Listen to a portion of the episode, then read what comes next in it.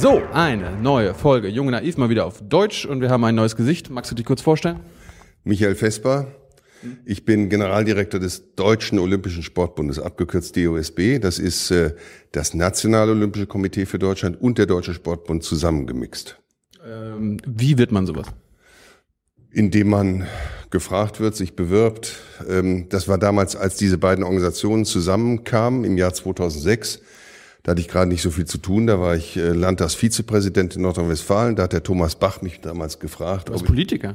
Ich, ich war Politiker. Ganz lange sogar. Warum, warum wird man als Politiker dann Chef von einem Sportverband? Naja, aus äh, völlig unerfindlichen Gründen haben die Wähler im Jahr 2005 die rot-grüne Koalition in Düsseldorf in Nordrhein-Westfalen abgewählt. Und dann war ich, nachdem ich zehn Jahre Minister und stellvertretender Ministerpräsident gewesen bin, Echt? war Von, ich von was? von Nordrhein-Westfalen. Ja, was für ein Minister? Städtebau und Wohnen, Kultur und Sport. Da war der Sport schon dabei. Hat ja gepasst. Genau. Und deswegen haben die dann gedacht, ich könnte vielleicht ähm, diese neue Organisation mit sehr vielen Mitgliedern, über 27 Millionen, ähm, in 91.000 Vereinen, könnte ich äh, anleiten. Und das habe ich dann gerne gemacht, weil ich es ganz gut finde, wenn man nicht auf Lebenszeit Politiker ist, sondern auch mal was anderes macht. Ähm, und warst du früher Sportler? Ich habe Tischtennis gespielt. Äh, in der? Jugend, äh, Dritter in der Mannschaftsjugendmeisterschaft von Nordrhein-Westfalen war mein größter Erfolg, aber ich war selber nicht so erfolgreich. Ich, mal, ich war mal Leichtathlet, Fußballer, Schwimmer und Badmintonspieler. Alle Achtung, ich war da, darüber hinaus noch Fußballer und ich habe auch äh, ähm, Tennis gespielt und so, aber nie auf Leistungsniveau. Du? Äh, ja, ich habe überall Landesmeisterschaften gewonnen. Und warum nicht Olympia? Äh, weil ich habe immer gemerkt, dass irgendwann, dass man zu den wirklich guten, zu den Spitzenleuten, äh, da muss man so viel investieren, das, das war es mir nicht wert. Also es war nur Sport für mich. Aber auch nie mehr. Das Ja gut, äh, das äh, stimmt aber, dass äh, jemand, der zu Olympia will, der Weltmeister werden will oder Europameister oder wirklich ganz vorne mitmischen will, der muss unheimlich viel investieren. Er macht es aber gerade aus äh, Freude am Sport. Dem macht also auch Sport Spaß. Ja. Aber ich war zum Beispiel Fußballer äh, und ich war am Tor. Und ich habe gemerkt irgendwann, okay, ich wachse nicht mehr und dann habe ich den Sport gewechselt. Dann hast du, hast du Badminton gespielt und hast gemerkt, irgendwann bei, bei deutschen Meisterschaften, ach du Scheiße, die sind, die sind jünger als ich und äh, noch viel besser. Irgendwann dann war der Mut weg. In meinem Alter erlebt man das oft, dass Jüngere besser sind im Sport. Echt? Ja. Hast du, hast du äh, Konkurrenz im DOSB, so eine junge Konkurrenz? Äh, nee, ich meinte das jetzt bezogen auf Sport. Also wir sind ein gutes Team und ähm, das macht Spaß. Wir sind da in Frankfurt direkt am Waldstadion, darf man nicht sagen, sondern Commerzbank Arena. Äh, Da haben wir unser Büro direkt neben dem Deutschen Turnerbund, dem Deutschen Fußballbund, dem Landessportbund Hessen. Da ist so eine richtige, ja fast kann man sagen, ein Dorf von Sportverbänden. Und äh, da äh, ist unsere Geschäftsstelle, das Haus des Sports. Du bist jetzt Generaldirektor, äh, bestimmst du die Trainingspläne von allen deutschen Sportarten? Genau. Ja. Nein, natürlich nicht. Sondern äh, Aber, aber welche, welche Rolle hast du? Also ich muss vielleicht kurz sagen, was der DOSB ist. Der DOSB ist das Dach des deutschen Sports, also ein Dachverband. Wir haben keine, nicht die Sportler sind bei uns Mitglied, sondern deren Verbände. Das heißt, der größte Verband ist der Deutsche Fußballbund, DFB. Dann kommt der Deutsche Turnerbund, Deutsche Leichtathletikverband und, und, und bis zur Deutschen Billardunion. Der Deutsche Schachbund ist auch bei uns drin. Ich wollte gerade fragen, Schach auch. Schach ist auch mit drin, aus ähm, sogenannten Bestandsgründen. Ähm, Was ist das? Und naja, das äh, heute würden sie vielleicht nicht mehr nach den Regularien aufgenommen, weil ein bisschen zu wenig Bewegung dabei ist. Äh, aber sie waren halt im Sportbund drin und deswegen sind sie drinnen geblieben. Die letzte Aufnahme, glaube ich, war der Deutsche Dartverband. Also der ist auch mit dabei. Bewegung, ne? Genau. Und wir haben von dieser Sorte etwas über 60 Verbände. Und dann haben wir noch 16 Landessportbünde drin und noch 20 Verbände mit besonderen Aufgaben. Das sind zum Beispiel die Betriebssportgemeinschaften, die DJK, also die katholischen Vereine, die CVJM-Vereine, also evangelische äh, und, und, und. Ich könnte stundenlang erzählen. Äh, Insgesamt alles in allem 98 Mitgliedsorganisationen, die 91.000 Vereine vertreten. Und in diesen Vereinen sind über 27 Millionen Menschen Mitglieder. Ähm, wer, wo, woher, wie wird das finanziert? Das, also wir als Dachverband finanzieren uns, ähm, also die Vereine finanzieren sich natürlich, äh, kommt immer auf die Sportart an und und und, aber wir als Dachverband finanzieren uns aus Mitgliedsbeiträgen, also jeder Verband zahlt Mitgliedsbeiträge aus der Glücksspirale, also bitte viel Glücksspirale spielen. Äh, denn du willst zum Lottospielen an, anregen. Zum Glücksspirale spielen. Das ist ja zum Glücksspiel anregen. So, Findest ja, du gut? Ja, so, weil das für einen guten Zweck ist. Das ist die Lotterie, die Gutes tut. Denn ähm, das, was da übrig bleibt, kriegt der Sport und kriegen auch ein paar soziale Einrichtungen. Ähm, also das ist auch ein Drittel. Und dann haben wir noch die Ringe, die Olympischen Ringe. Weltweit ähm, bekanntes Symbol, die können wir vermarkten. Und dadurch kriegen wir auch noch Vermarktungseinnahmen. Das ist so im Grunde genommen das, womit wir uns finanzieren. Aber jetzt mal nochmal ein Drittel Glücksspirale, ein Drittel Olympia und was noch? Ein Drittel? Und Drittel Mitgliedsbeiträge. Ach so. Ne? Und bezahlt der deutsche Staat, also bezahlen wir alle für, für den Sport? Äh, ihr zahlt auch für den Sport, aber nicht über den DOSB, sondern äh, wir kriegen vom von der Bundesregierung Geld, äh, um eine Mannschaft äh, äh, zu den Olympischen Spielen, jetzt zum Beispiel nach Sochi oder nach Rio de Janeiro oder letztes Jahr nach London, zu entsenden. Also die sogenannten Entsendekosten werden zum großen Teil vom Bund finanziert. Wie, Und wie viel ist das? Das ist unterschiedlich, aber das dürften so um die zwischen drei und fünf Millionen sein. Jeweils, pro Sportler? Nee, nicht pro Sportler, sondern pro Mannschaft. Das sind andere Beträge, als was im Fußball üblich ist, aber also ähm, äh, im Olympischen Dorf schläft man auch nicht in, in Fünf-Sterne-Hotels, sondern in Doppelzimmern. Ach, das, das, das, müssen die Sportler oder das muss der Sportverband bezahlen? Warum bezahlt das nicht, wie heißt das, IOC? Das IOC, die haben, ja. die, haben, die sind doch Milliarden schwer. Ja, die, die zahlen da auch vieles davon, aber natürlich müssen wir die Anreisekosten zahlen und äh, Warum? auch die Ausrüstung bezahlen. Na klar, weil wir ja als NOK daran teilnehmen wollen. Ja, aber äh, das IOC verdient doch damit Geld, also können sie da wenigstens die, die Sportler bezahlen. Die, die verdienen damit Geld und dieses Geld geben sie auch zurück an die, die die Olympischen Spiele organisieren. Ah. Ne? Und also an, Sochi. An, äh, zum Beispiel äh, Sochi, Peking, London, also für die reinen Organisationskosten, natürlich nicht für, die, für den Bau von Stadien oder sowas. Ne? Ja, und ähm, wie sind wir darauf gekommen jetzt? Ja, äh, wie, wie das alles finanziert wird. Also ich ja. meine, der, der Staat, also Bundesinnenministerium habe ich irgendwas gelesen. Genau, die, das ihr, wollte ich gerade erklären. Also der, der finanziert die Verbände direkt. Ja. Also das heißt, der Deutsche Fußballbund kriegt natürlich nichts, weil die genug Geld haben. Schön. Der Deutsche Skiverband kriegt auch fast nichts, weil die auch gute Fernsehverträge haben. Ah. Du kennst die Wintersportwochenenden, wo immer viel Ski und äh, Biathlon und alles gezeigt wird. Da, da bezahlen, wer bezahlt dafür?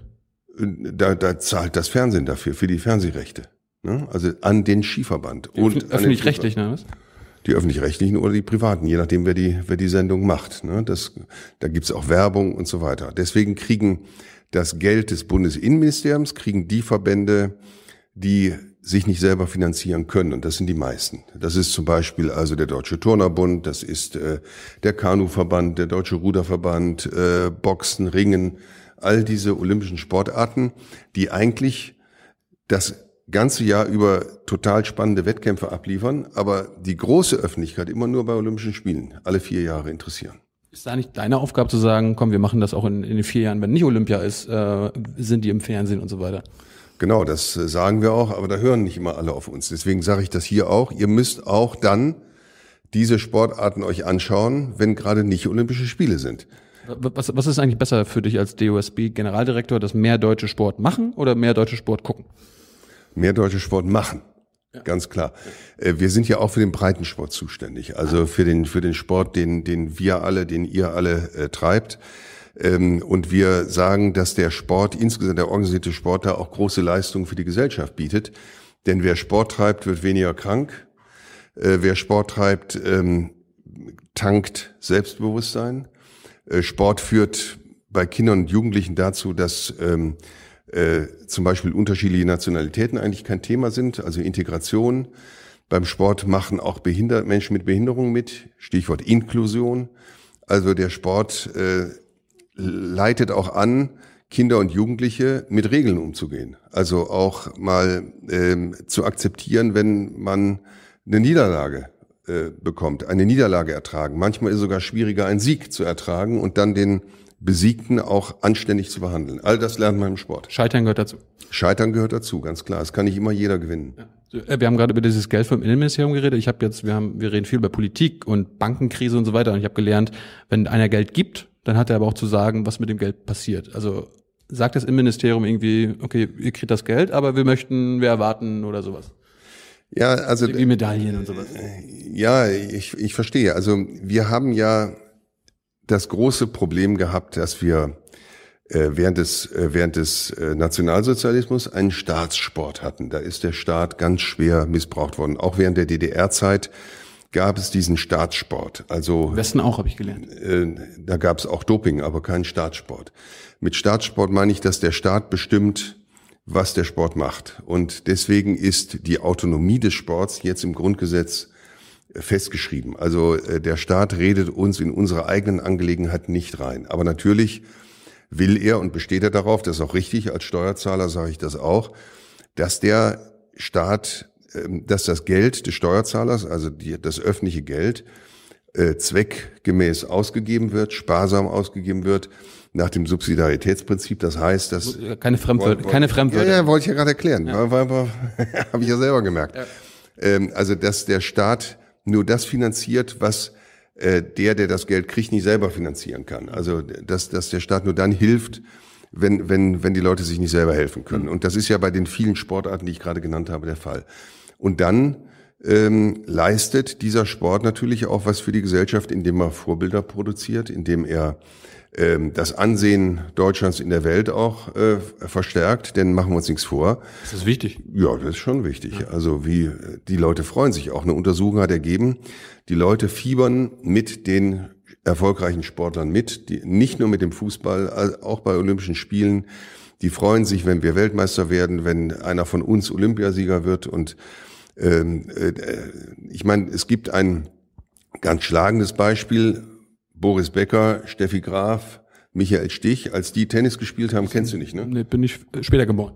Ja, schon, aber du wirst, hast vielleicht schon mal die Namen gehört. Ja, ja. aber haben die, die haben Sport gemacht? Nee, die haben Tennis, ja, die haben Sport gemacht. die haben Tennis gespielt. Die haben ziemlich erfolgreich Tennis gespielt, die ersten Wimbledon-Siege von Deutschen geholt und dann boomte plötzlich der Tennissport. Alle Tennisplätze waren voll. Überall traten die Kinder- und Jugendlichen Tennisvereine äh, ein.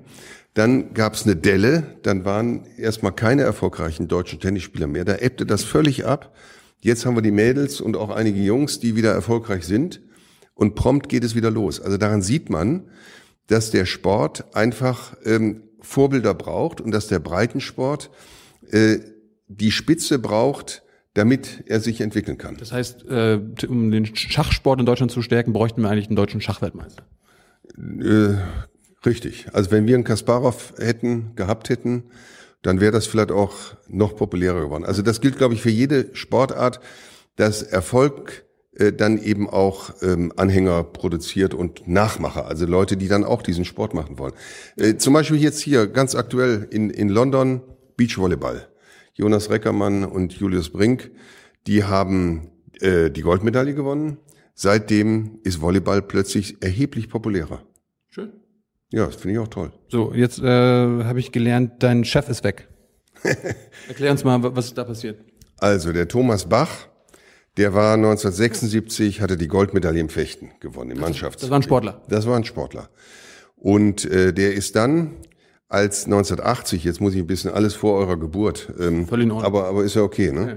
1980, ähm, kurz nach dem Einmarsch der Sowjetunion nach Afghanistan, gab es eine äh, Order, die Olympischen Spiele, die eigentlich in Moskau stattfinden sollten, zu boykottieren. Und auch in Deutschland äh, ist das durchgesetzt worden von der Politik gegen den Sport, in den USA auch. Äh, viele westliche Länder haben die Olympischen Spiele in Moskau dann boykottiert.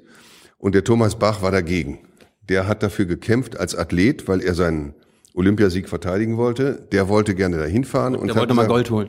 Der wollte nochmal Gold holen. Und vor allem hat er gesagt, wir lassen uns doch unseren Sport nicht von, ähm, äh, von der Politik sozusagen äh, ähm, instrumentalisieren. Das heißt schon wieder Fremdwort. Also dass es nicht mehr um Sport geht, sondern darum geht, damit politische Ziele zu erreichen, die aber durch, durch einen Boykott einfach nicht erreichbar sind, was sich ja auch da gezeigt hat. Hm. Und äh, deswegen ist er dann, weil das nicht gelungen ist, in die Sportpolitik gegangen und wurde dann 1991 IOC-Mitglied dann wurde die erste Athletenkommission im IOC, IOC heißt Internationales Olympisches Komitee, wurde dann gegründet und äh, dann ist er äh, IOC-Vizepräsident geworden. Und jetzt am 10. September hat das IOC, die Vollversammlung, ihn zum Präsidenten gewählt. Wir sind also kein Papst mehr, aber wir sind EOC-Präsident. So ist es. Äh, aber erklär uns mal, da, da gibt, da gab es jetzt irgendwie ein paar Sachen, dass der, äh, also da waren nicht viele happy mit. Warum, warum gab es da Kritik? Naja, die, die ihn gewählt haben, waren schon happy. Das war schon im zweiten Wahlgang, obwohl okay, er genau, genau, genau, das war so ein Ding, wer ihn gewählt hat. Da haben irgendwelche arabischen Staaten, die irgendwie Diktaturen sind und so weiter. Und der äh, kuwaitische Propagandaminister war mit ihm zusammen. Warum, warum braucht man so eine Unterstützung? Ja, was heißt, also das IOC ist kein Parlament der nationalen Olympischen Komitees, sondern das IOC ist ein Verein von 100 maximal 115 Personen. Und ähm, diese Leute wählen den IOC-Präsidenten und die entscheiden, das sind eigentlich ihre wichtigsten Entscheidungen, immer alle zwei Jahre, wo gehen die nächsten Olympischen Spiele hin? Sommer, Winter, Sommer, Winter und so weiter. Und da gibt es keine Fraktionen, sondern da gibt es natürlich Vertreter von internationalen Verbänden. Also ich sag mal, der Blatter ist da drin als Präsident der FIFA. Der ist auch dabei. Der ist auch Mitglied des IOC, genau. Das ist ja krass. Und, äh, Kenn, kennst du den? Ja, klar kenne ich den. Aber das nicht ist einer der meistgehassten in, weiß, in, in, auf der Welt. Also oder? ich kenne ihn nicht gut, aber natürlich, weil ich da auch oft da bin, jetzt seit sieben Jahren bin ich an dem Job.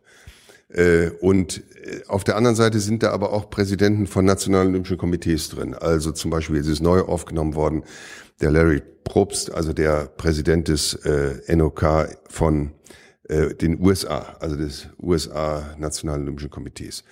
Und ähm, der Scheich, auf den du gerade angesprochen hast, das ist Al-Shabaab oder was? Al-Sabah heißt er. Der ist ähm, halt der Präsident aller Olympischen Komitees weltweit, der sogenannten ANOC heißt das. Okay. Könnte ich jetzt auf Englisch sagen, aber der das. Der kuwaitische Propagandaminister ist Chef des. Nicht der, der ist kein Minister mehr, sondern der ist war jetzt, äh, der war das mal, genau. Und äh, andere Leute sind halt jetzt äh, dann in anderen Funktionen da tätig, aber die haben keine Fraktion wie in der Politik. Also in der Politik ist ja so, äh, die CDU hat eine Fraktion, die SPD hat eine Fraktion, die Grünen hat eine, haben eine Fraktion und man weiß ungefähr, wie stark sind die unterschiedlichen Fraktionen. Und man weiß ziemlich genau, dass die Bundeskanzlerin, wenn die jetzt, die Angela Merkel, wenn sie jetzt kandidiert wieder als Bundeskanzlerin oder vorgeschlagen wird, dass sie dann gewählt wird. Das heißt, er hat einfach äh, überall in allen Ländern versucht, Stimmen zu fangen.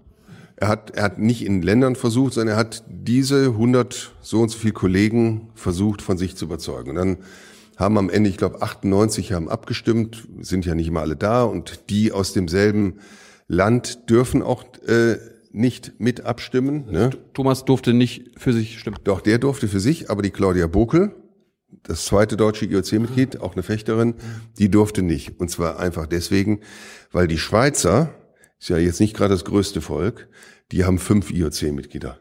Und Deutschland hat nur zwei. Und ganz viele Länder haben gar keins. Ernst? Ja. Warum das? Ja, weil das hat sich so ergeben. Das IOC sitzt in Lausanne. Das ist absurd. Das ist so absurd wie die UN mit dem UN-Sicherheitsrat, wo auch immer noch nach dem Zweiten Weltkrieg, also die Mächte so sind. Das ist echt. Ja, warum, warum ja, reformiert ihr das nicht? Nee, weil das ist ja, wie ich schon gesagt habe, das ist ja kein Parlament. Ja, aber das, das könnt ihr ja machen. Es liegt daran, dass der Blatter, als FIFA-Präsident drinne ist, der ist nun mal Schweizer, dass der Dennis Oswald als Ruderpräsident auch Schweizer ist und, und dort hineingewählt worden ist. Ähm, und, und so hat sich das ergeben und ähm, das IOC ist bemüht, das auszugleichen. Also es hat jetzt, gibt eine neue Regel, dass immer nur noch ein IOC-Mitglied pro Land eigentlich Mitglied sein kann. Nur man kann ja die, die gewählt sind, nicht rausschmeißen. Ja. Jetzt ist es natürlich lustig, jetzt ist die, äh, weil wir gerade beim Bundestag waren, die FDP ist rausgeflogen, aber die FDP sitzt jetzt quasi auf dem IOC-Sessel. Der ist so FDP-Mitglied, ne? Ja, Mitglied ist er. Also. Ich bin ja Mitglied der Grünen zum Beispiel. Ah, echt? Ja. Und ihr habt euch verstanden? Ja, klar. Also ich meine, das, äh, der, der, der liebe Gott hat ja ähm, an Gott?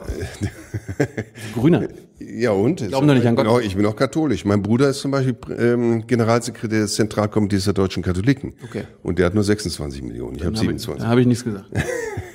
Aber jedenfalls, äh, ich wollte sagen, die, die ähm, äh, das geht ja nicht immer entlang Parteigrenzen. Man kann sich ja auch mit CDU und SPD und, und FDP-Leuten gut verstehen. Ja. Ja, aber äh, die Kritik war so ein bisschen irgendwie, der hat, äh, ist er eher so ein Wirtschaftsanwalt und Wirtschaftslobbyist und warum ist so ein Mann quasi, klar, er hat Sport gemacht früher, aber warum ist so ein Mann dann Chef?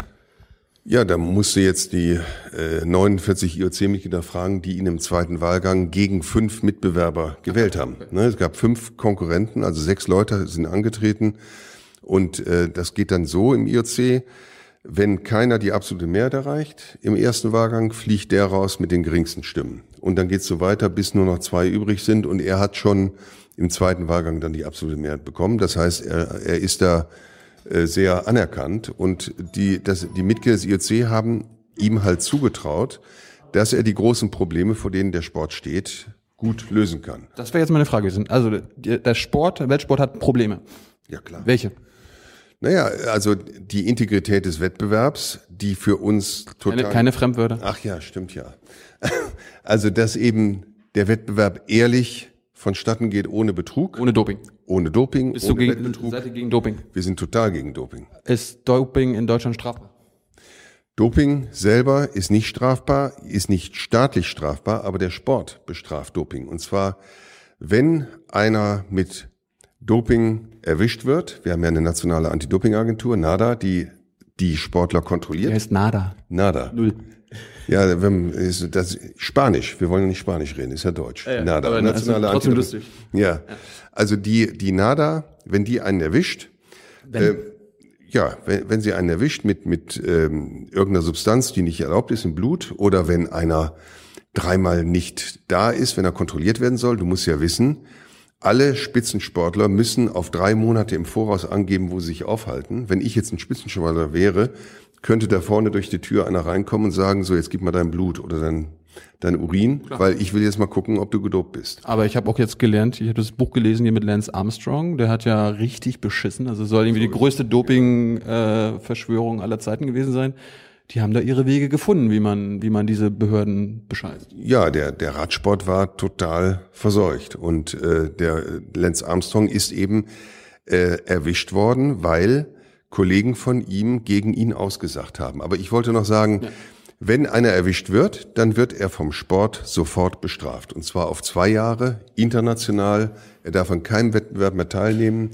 Äh, er, er ist sofort gesperrt, während Aber warum nicht, warum nicht vom Staat? Warum sagt Deutschland nicht, wenn du im, Sport betrügst, kommst du ins Knast oder wirst du bestraft? Das kann ich dir sagen, weil wenn ein Sportler in, in das strafrechtliche Verfahren gehen würde, dann muss bei uns in Deutschland nach dem Grundgesetz der Staat die Schuld beweisen. Es gilt die Unschuldsvermutung. Da, ist, doch der Dopingbefund dann quasi. Aber pass auf, der, wir hatten mal einen berühmten Fall, äh, ein, ein äh, Läufer namens Baumann, der gesagt hat, ähm, ich habe mich gedopt, äh, ich weiß nicht, wie das Zeug in meinen Körper gekommen ist.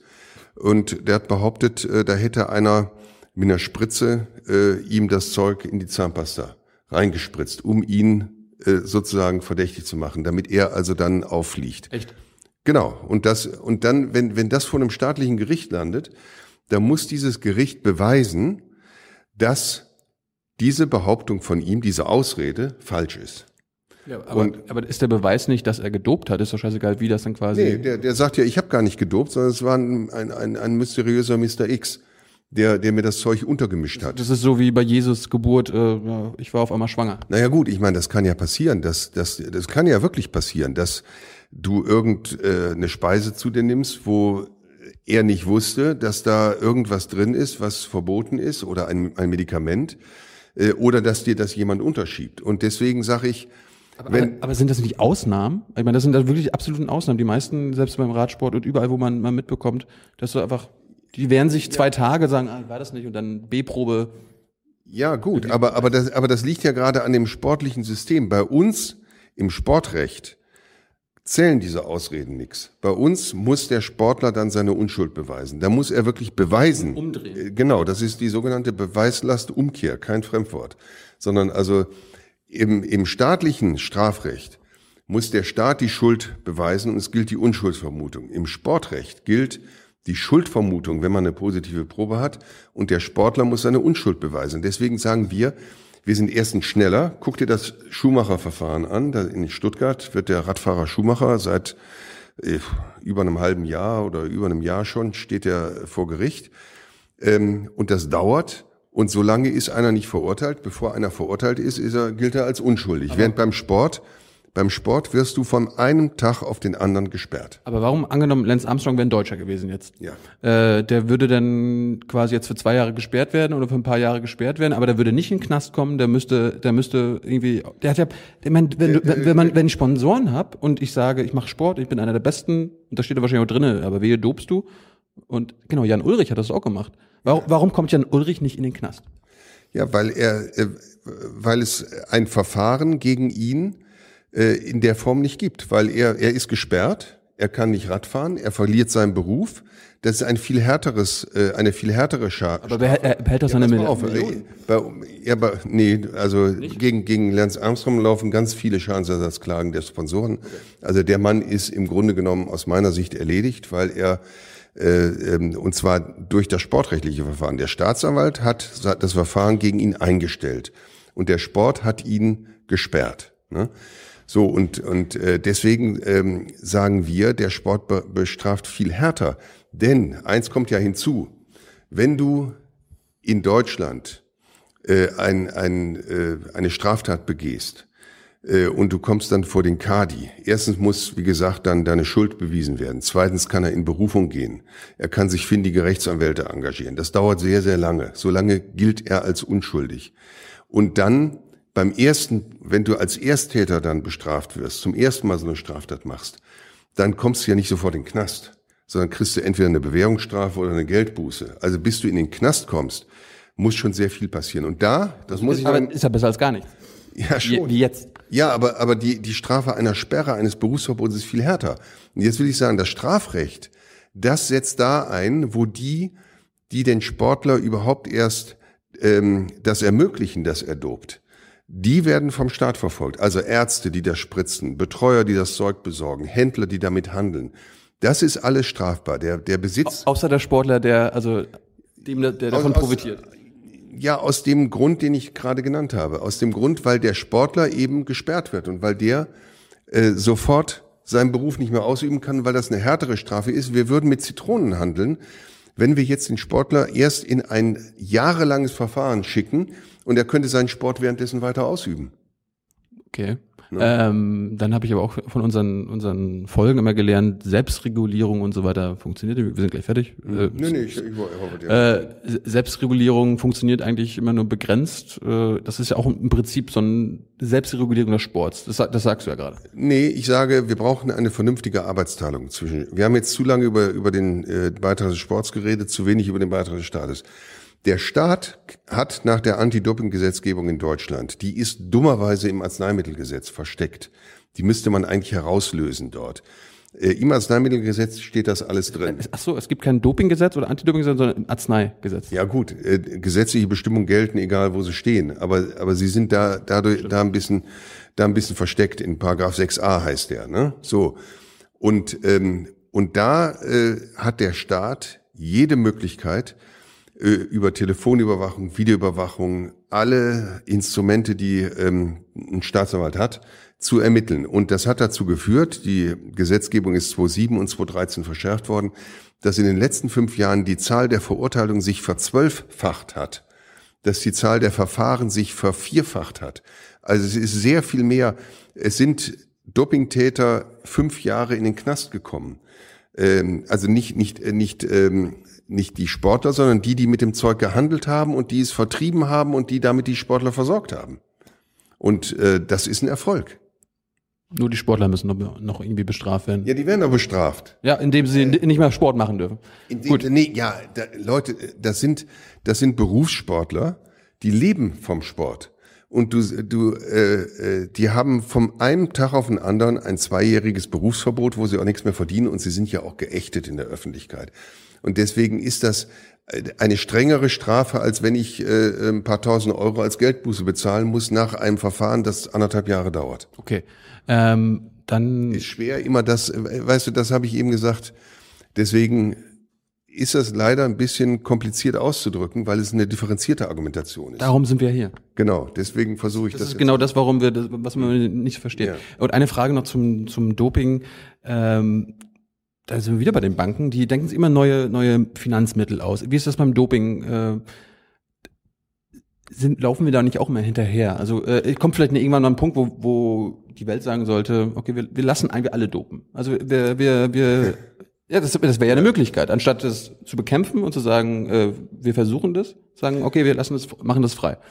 Also das äh, wird auch ab und zu mal gesagt. Die, ja, ja, klar. Das äh, schon. Im IOC. Schon, so. nee, nicht im IOC, aber in der Politik oder äh, von von manchen in der Diskussion wird das gesagt. Aber da sind wir auch total gegen, weil dann würden Eltern es nicht mehr verantworten, ihre Kinder zum Leistungssport zu schicken. Also das geht nicht, weil diese Dopingmittel sind ja auch gesundheitsschädlich. Die sind ja nicht nur Betrug am Konkurrenten, sondern die sind eben auch, die schädigen die eigene Gesundheit. Und was du eben gesagt hast, dass man mit den Analysemethoden immer ein Stück weit hinterherhinkt, das, äh, das ist richtig. Aber dagegen gibt es vor allem zwei Maßnahmen. Das eine, äh, man muss an die Industrie, an die chemische Industrie, die Medikamente entwickeln. Die meisten Dopingmittel sind Medikamente, die auch gegen Krankheiten eingesetzt werden. EPO zum Beispiel ist ein, ist ein Medikament gegen, gegen eine Nierenerkrankung. Äh, und, und da muss man den Pharmaunternehmen, die sowas entwickeln, aufgeben, dass sie gleich einen Test mitliefern, dass man es entdecken kann. So ist der Schumacher ja auch äh, erwischt worden. Da gab es ein neues EPO-Mittel, das hieß Cera. Und da dachte jeder, das ist noch nicht zu entdecken. Aber die, das Unternehmen hat den Test mitentwickelt und dadurch ist er entdeckt worden im Jahr 2008. Gut. Ne? Das ist das eine. Und das andere ist, die Proben werden bei Olympischen Spielen, aber zunehmend auch bei anderen Sportarten auf acht Jahre eingefroren. Das heißt, wenn die Methode, die, die äh, Analysemethoden weiterentwickelt werden, äh, dann kann man die ausfrieren und kann man sie nachträglich einem Test unterziehen. Und so sind schon einige jetzt auch nachträglich. Das war äh, bei Armstrong genauso. Worden. Oder? Ähm, bei Armstrong nicht, nee. Bei Armstrong waren es wirklich die, die äh, Kompagnons, okay. die, äh, die geredet haben, Gut. die die Hosen runtergelassen haben. Gut, und dann möchte ich jetzt noch über Sochi reden. Da, mhm. äh, kannst du kurz erklären, was da das Problem ist? In Sochi ist äh, das Problem, dass äh, anders als in München, wo wir ja Olympische Winterspiele durchführen wollen, wo alles im Prinzip da ist, das ist der Olympiapark, da äh, ist in Garmisch sind die Abfahrten und so weiter. In Sochi war nix. Sochi ist eine Stadt am Schwarzen Meer äh, und in den benachbarten Bergen, ungefähr 40, 50 Kilometer entfernt, war eben nichts. Es musste alles neu gebaut werden. Ich war ja zehn Jahre Bauminister. Ich habe noch nie so große Baustellen gesehen wie da. Da mussten alle Hotels, die olympischen, drei olympische Dörfer insgesamt, unten in Sochi selbst sind, ich glaube, sieben Hallen gebaut worden und ein Stadion, wo Eröffnung und Schlussfeier stattfinden. Ähm, die Stadien sind so in so einem Rundkurs angelegt, wo dann auch Formel-1-Rennen äh, stattfinden werden nächstes Jahr. Äh, und ähm, die bauen alles neu, alles neu. Für, für Olympia. Für, ist, ist Olympia so, macht das, ja, gibt da so viel Geld? Gibt da so viel Geld? Ja, sie bauen Infrastruktur. Also die, die äh, Russland ist eine führende Wintersportnation, die nach dem Zerfall der Sowjetunion kein eigenes Skizentrum mehr hatte. Also ähm, anders, äh, also da, wer in Russland Skifahren wollte, der musste halt ins Ausland gehen. Und jetzt, das war eine politische Entscheidung der, der Staatsführung, das jetzt zu bauen und im Zuge der Olympischen Spiele das zu bauen. Aber darum gibt es doch jetzt gerade keine Diskussion. Ja, also, das also ist wegen Baumast. Ne? Ja, klar, das also der, der gibt eine Diskussion. Ich habe irgendwas von Boykott gehört.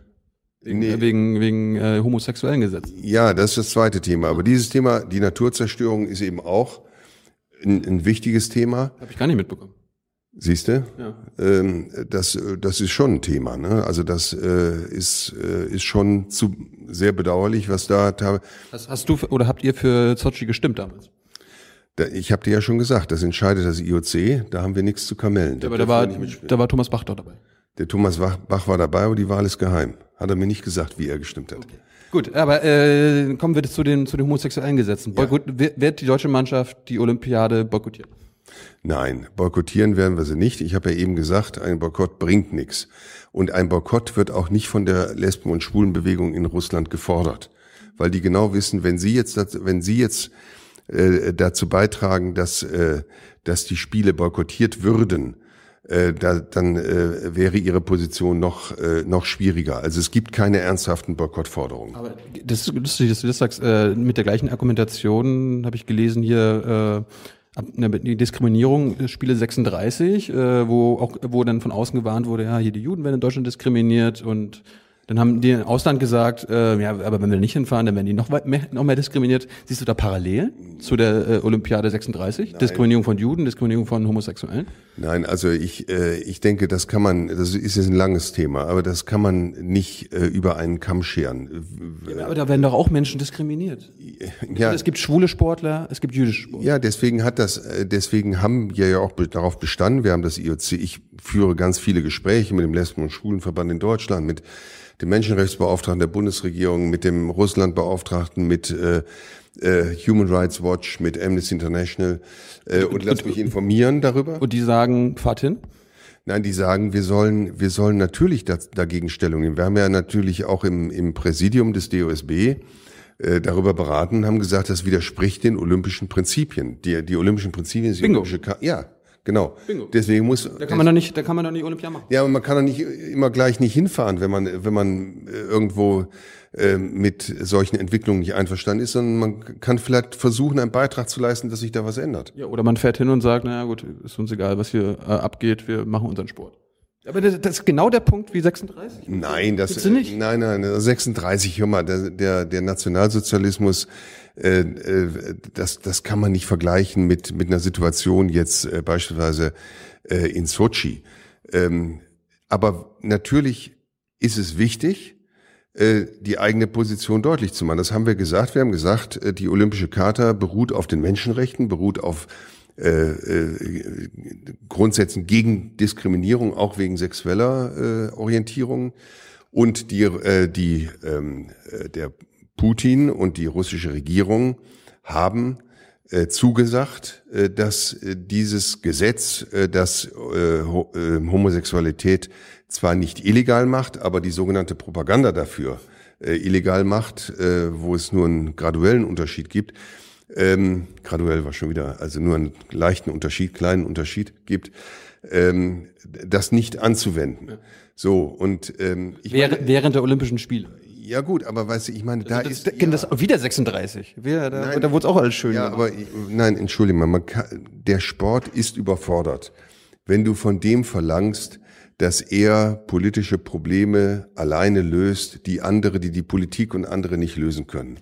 Das können wir nicht. Das, das heißt, kann der Sport nicht. Das heißt, Angela Merkel soll zu Putin hingehen und sagen, das macht sie ja. Wir, wir kommen nicht oder du. Die Angela Merkel geht ja auch nach Russland. Die war ja kürzlich in Petersburg und so. Und dann sagt sie ja auch, was ihr nicht gefällt. Und trotzdem muss man im Gespräch bleiben, muss im Dialog bleiben und kann nicht immer gleich sagen, also äh, wenn mir irgendwo was nicht gefällt, dann rede ich nicht mehr mit dem, dann gehe ich nicht hin und, ja. und so, das, das, das hilft ja letztlich nicht weiter. Du, du, du, siehst auch, dass man so als junger Mensch immer sieht, immer, ihr, ihr verweist immer auf Zettel, die irgendwo sind, ja, hier steht das aber geschrieben und äh, ich habe mich verspreche, dass ich mich da einsetze, aber handeln also es wird ja nie irgendwo mal auf den Tisch, auf den Tisch gehauen. Das, das, das, das erwarten, erwarten wir ja mal. Ich meine, Du sagst, ja, du, du sagst ja, ja, wir, ich meine, das ist ja völlig richtig, wir, wir, beruhen da, äh, wir bestehen darauf, aber du, der, es kommt, da kommt ja nichts mehr ja, raus. Aber, aber der Sport kann doch nicht eine Gesellschaftsstruktur verändern. Der Sport kann nicht politische Machtverhältnisse in einem Land verändern. Der Sport ist per se, der, guck mal, der Sport ist ähm, per se dadurch, dass er so viele Menschen aus so vielen unterschiedlichen Nationen, an Winterspielen nehmen 90 Nationen teil, an Sommerspielen 204, 205 Nationen nehmen teil. Das ist ein, ein, äh, ein, eine Demonstration von Freundschaft, Respekt und Miteinander. Das sind die olympischen Werte. die, die Leute kommen da zusammen, leben alle in einem olympischen Dorf zusammen, egal welche Rasse, welches Geschlecht, welche, welcher soziale Status, woher man kommt, welche Religion, welche sexuelle Orientierung man hat. Aber Sie dürfen es nicht zeigen. Äh, also natürlich dürfen Sie es zeigen. Das habe ich ja gerade gesagt. Das ist uns, das ist uns äh, zugesichert worden. Aber du weißt selber, dass im Sport ähm, dass das Outing von Homosexuellen, jedenfalls von Schwulen, äh, nicht sehr weit verbreitet ist. Lesben schon eher. Wir haben auch in unserer Mannschaft offen lesbische Sportlerinnen, aber wir haben in, in der Mannschaft jedenfalls meiner Kenntnis nach keinen offen schwulen Sportler. Ja, warum, warum ist das so? Ja, also sind wir eine homophobe Sportgesellschaft? Naja, ich meine, du gehst auch ins Stadion, oder? Ja. Also na, natürlich werden da, gibt es da auch und immer es, noch Schwulendiskriminierung. Und es gibt schwule Profifußballer, von denen man weiß. Und warum outen die sich nicht? Ja, das musst du die fragen. Also ich meine, die ja, haben... Die, die, die sagen dann, ich habe eine Freundin. Ja, sicher. Das ist, ich würde mir auch eine Gesellschaft wünschen, wo jeder Schwule, und ich meine, wir haben eine Gesellschaft, in der es einen offen schwulen Außenminister gibt, wo es, Bingo. wo es, wo es viele... Bürgermeister hier. Äh, genau, der, der äh, Regierende hier in Berlin. Äh, und im Sport ist es halt leider Gottes immer noch so, dass es offenbar noch nicht so einfach ist. Und ich werde nie irgendeinen zwingen, dass er sich outet. Das muss jeder selber entscheiden. Kolle Kollektiv-Outing. Ja, aber die ganze Nationalmannschaft sagt, ja, hier, aber komm. Ja, angenommen. Diese, ja, du, du kannst sowas ja nicht von oben verorten. Ne, sondern das, da muss jeder selber für sich entscheiden, mit sich selber ausmachen. Ja. Gut, und äh, jetzt habe ich eine Frage. Am die letzte Frage, wir machen, äh, mache ich immer, du bist ja ein Funktionär, bist ja schon lange dabei. Wo warst du am Anfang deiner dieser äh, DOSB-Karriere jung und naiv? Wo hast du gesagt, oh, das gehe ich an und wo hast du gemerkt, oh Gott, das habe ich aber völlig falsch eingeschätzt. Also man, du, jeder hat ja mal andere Ansichten. Wo, wo, also, wo, wo hast du dich am radikalsten geändert von Einstellung? Also wo ich gesagt habe, vielleicht jung und naiv, ähm, ich mache den Job und äh, dieses Zusammenführen von Leistungssport und Breitensport, von ähm, NOK, also Olympischen Sport und, ähm, und DSB. Wir sind ja auch für Sportabzeichen zum Beispiel zuständig, da haben wir gar nicht drüber gesprochen, schade. Ähm, nächstes Mal. Nächstes Mal, genau. Wenn du nochmal mit mir redest. Äh, immer. ähm, das äh, ist leicht zu machen und das war dann doch etwas schwieriger. Ne? Und Sportabzeichen. Nee, nicht das Sportabzeichen zu machen, sondern, sondern die unterschiedlichen Profile so zusammenzubringen, dass wir eine große Familie sind, also dass, dass der Gegensatz zwischen Spitzen- und Breitensport nicht mehr so gesehen wird. Ne? Okay. Und äh, das äh, und die Illusion, die große Illusion, die ich vielleicht hatte, äh, war, dass äh, das ein ruhigerer Job sein könnte als die Politik. Ist es nicht. Wie lange machst du noch? Mal gucken. Mal gucken. wer, wer, bist du neuer Präsident? Bist du nee. Bachs Nachfolger? Nee, da haben wir jetzt jemand anders. Das ist ja ein Ehrenamt, ich bin Hauptamt. Ach, du willst Geld verdienen. ja, aber das ist, ist ja auch so, oder? Ja, ich bin, ich bin der, der Hauptamtliche, ich bin der Leiter der Geschäftsstelle und ja. Schön. Alles klar. Dankeschön. Michael Vesper, ja. äh, DOSB Sportdirektor, nee, nee, DOSB Generaldirektor. General im Sinne von, wir wollen ja keine äh, Fremdwörter nutzen. General heißt ja allgemein und Direktor heißt die, dirigieren. Also ich bin der allgemeine. Wenn ihr heute Sport macht, dann hat, äh, ist Michael da Teil für verantwortlich. Genau. Genau. Dankeschön.